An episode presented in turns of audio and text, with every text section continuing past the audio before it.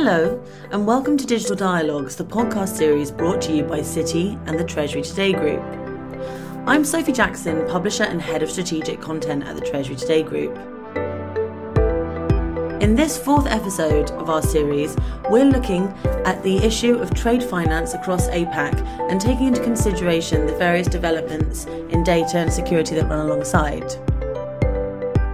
I was lucky enough to speak with two expert individuals for today's podcast Professor Kwok Yan Lam of Nanyang Technological University. When all this data are publicized in the blockchain, then people start to think about this is my business. And a large part of my business value proposition is from my trade secret. And if all my trade informations are now on the blockchain, will people analyze it and try to figure out my trade secret? And Kanika Thakur Managing Director, Head of Asia Trade at Citi. So I think the deeper level of engagement and the shared goals is something that is becoming far more prevalent than was there earlier. Firstly, I spoke with Kanika about the latest development in trade finance. It's been an extremely exciting year for us in the trade space and, and a lot of innovative action happening here. But I think top of the list, as has been for the last couple of years, continues to be the digitization journey for trade.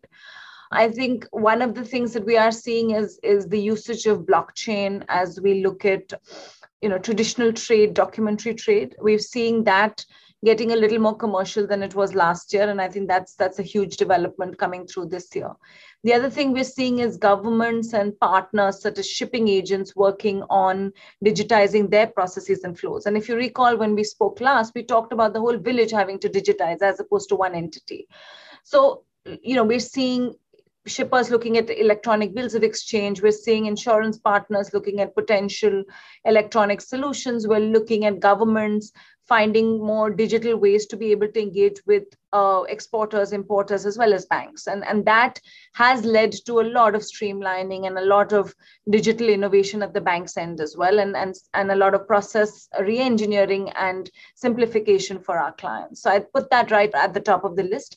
And the other thing is, I think the sophistication of supply chain financing solutions from from being more rudimentary, they're now going far deeper. They're going into second and third tiers of supply chains. They're looking at fintech partnerships, looking at um, last mile integration. So that space is evolving and growing and, and you know getting into a phase two of, of its journey, if, if you may. And I think uh, lastly, but not least, I think the, the very increased interest from our clients in ensuring that that whole ecosystem is part of the supply chain solutioning space uh, has been a very, very key development and an ongoing development. And this has even extended to um, sustainability, with ESG coming to play a very, very large role today and an increasingly bigger role in the future in terms of how trade can be done for more sustainable um, flows, how trade can help our clients make their suppliers more sustainable, and how trade can help our clients uh, look at future solutions which would add to their own sustainability goals and which would also help banks meet its own sustainability commitments. So I think ESG will continue to be an increasingly large theme as we move through this year. So I think we've gotten much deeper in our engagement with our clients. So let's let's take ESG as an example, right?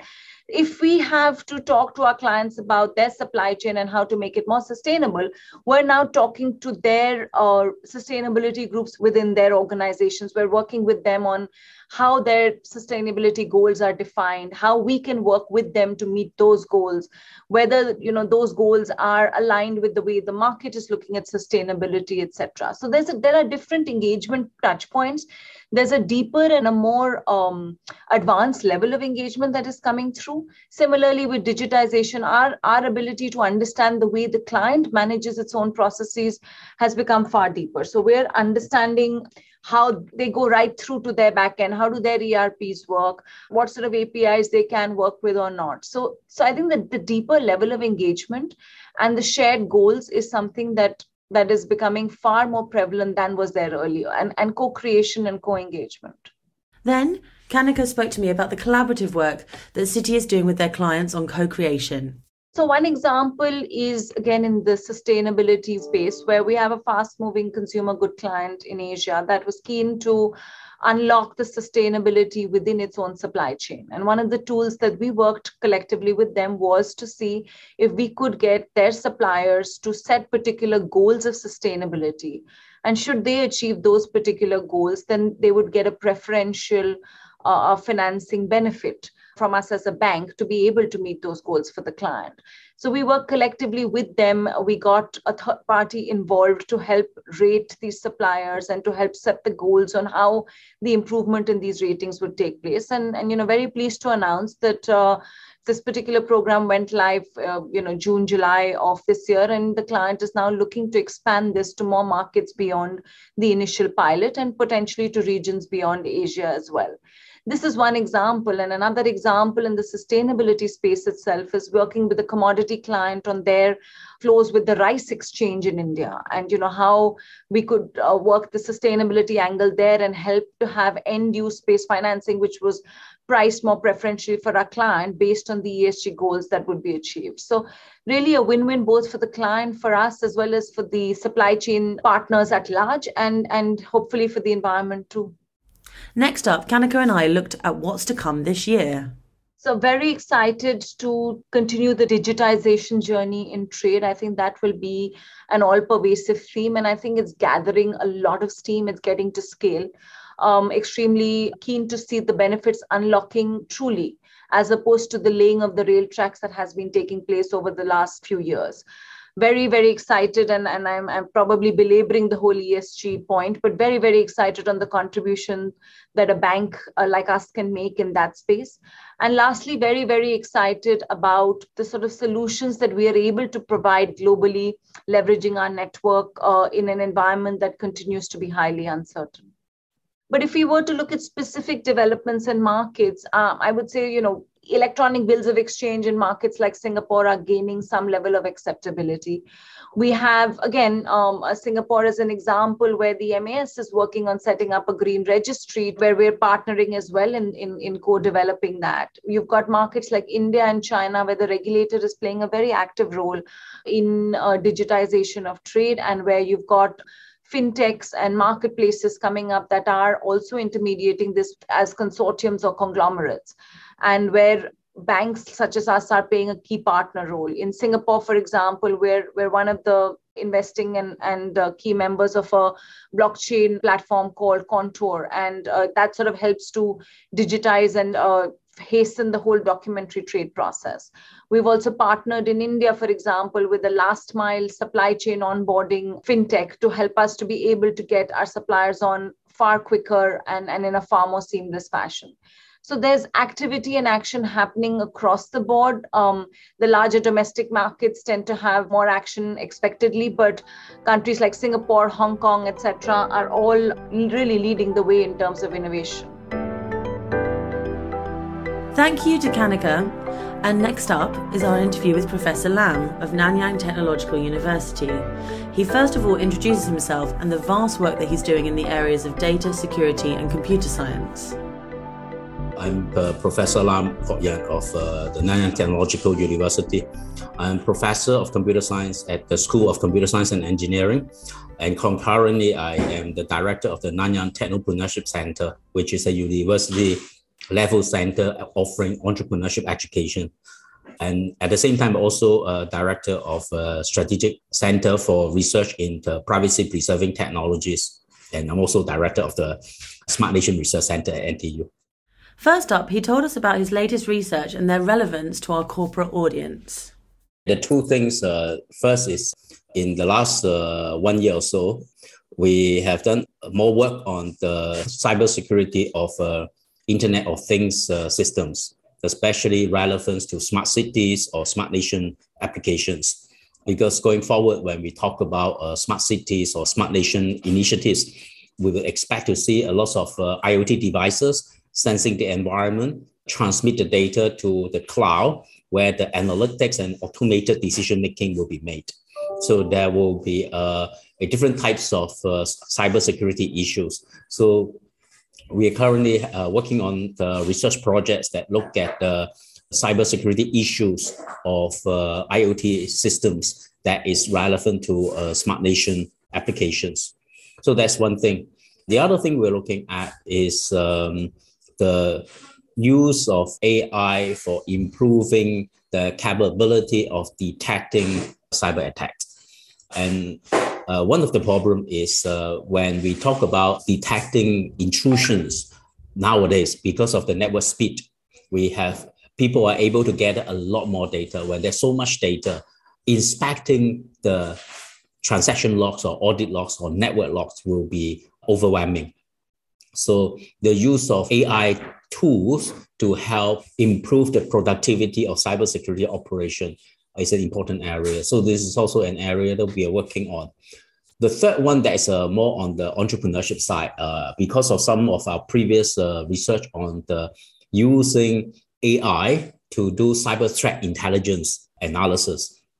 So we have uh, start a kind of university spin-off to look at commercializing the use of these uh, analytic techniques to analyze automatically cyber threat intelligence reports. This is again because of the recent trend of uh, encouraging sharing of uh, cyber threat intelligence.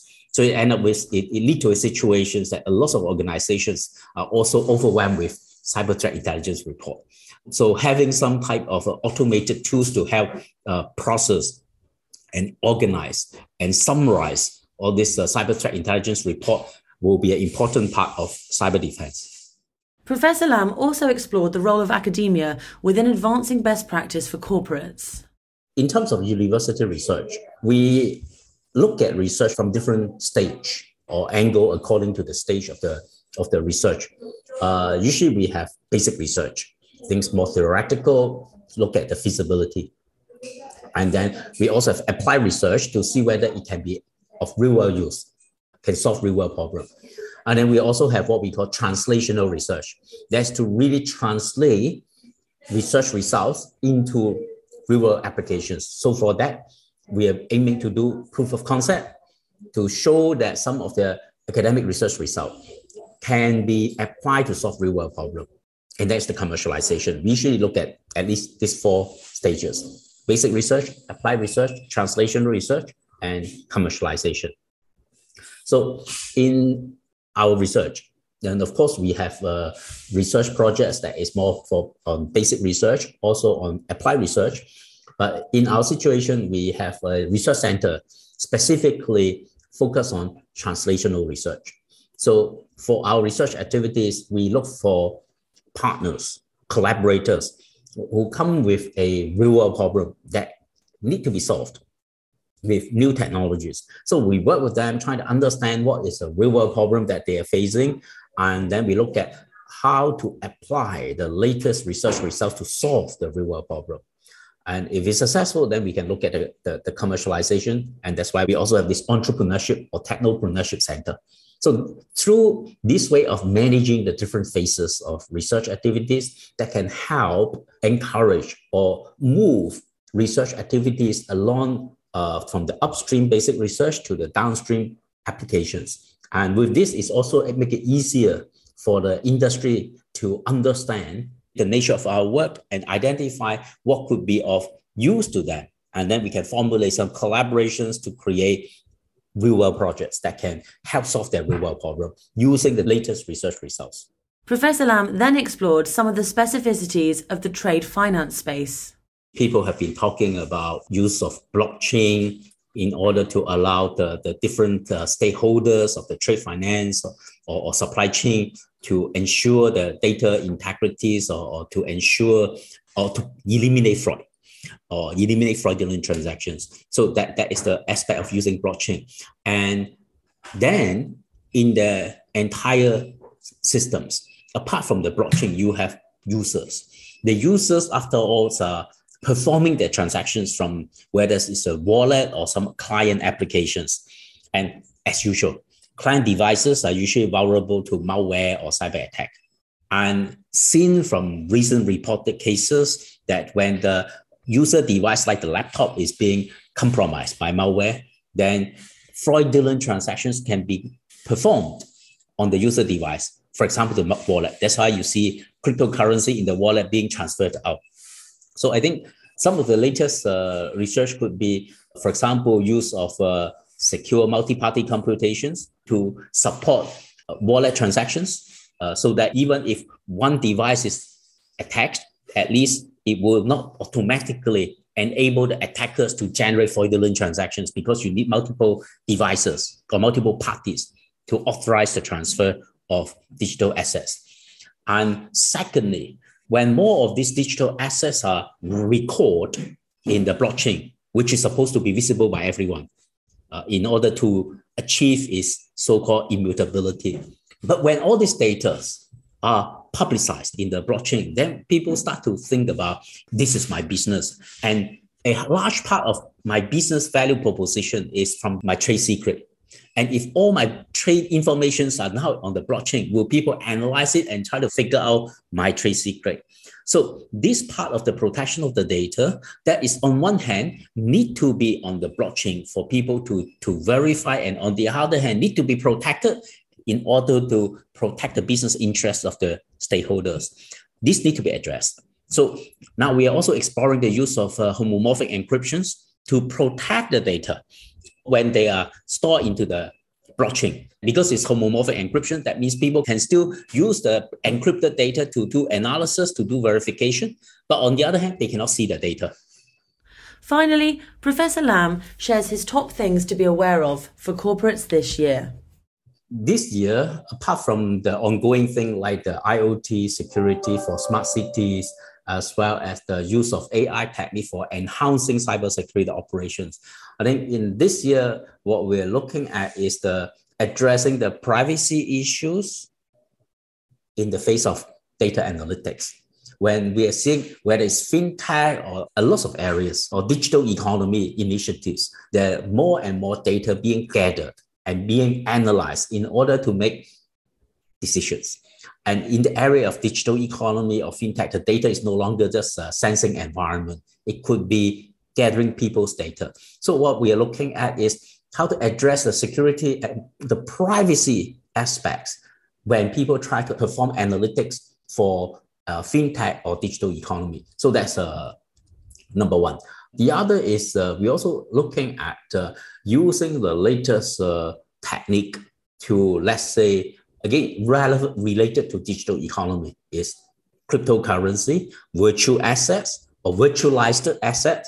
So when assets is virtualized, the protection of the title of the asset, the protection of the details of the asset could be another important emerging problem that I think we have to focus on. So that's why uh, in this year, our research focus will be on the privacy protections as well as data analytics, as well as uh, the protection or security mechanisms for enhancing protection of cryptocurrency and virtual assets. So these are the two key things, and they're all relevant to digital economy.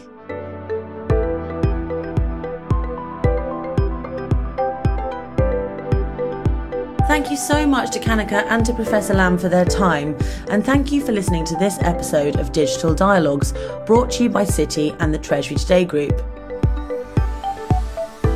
You can subscribe to our channel to receive updates on the latest episodes wherever you get your podcasts from.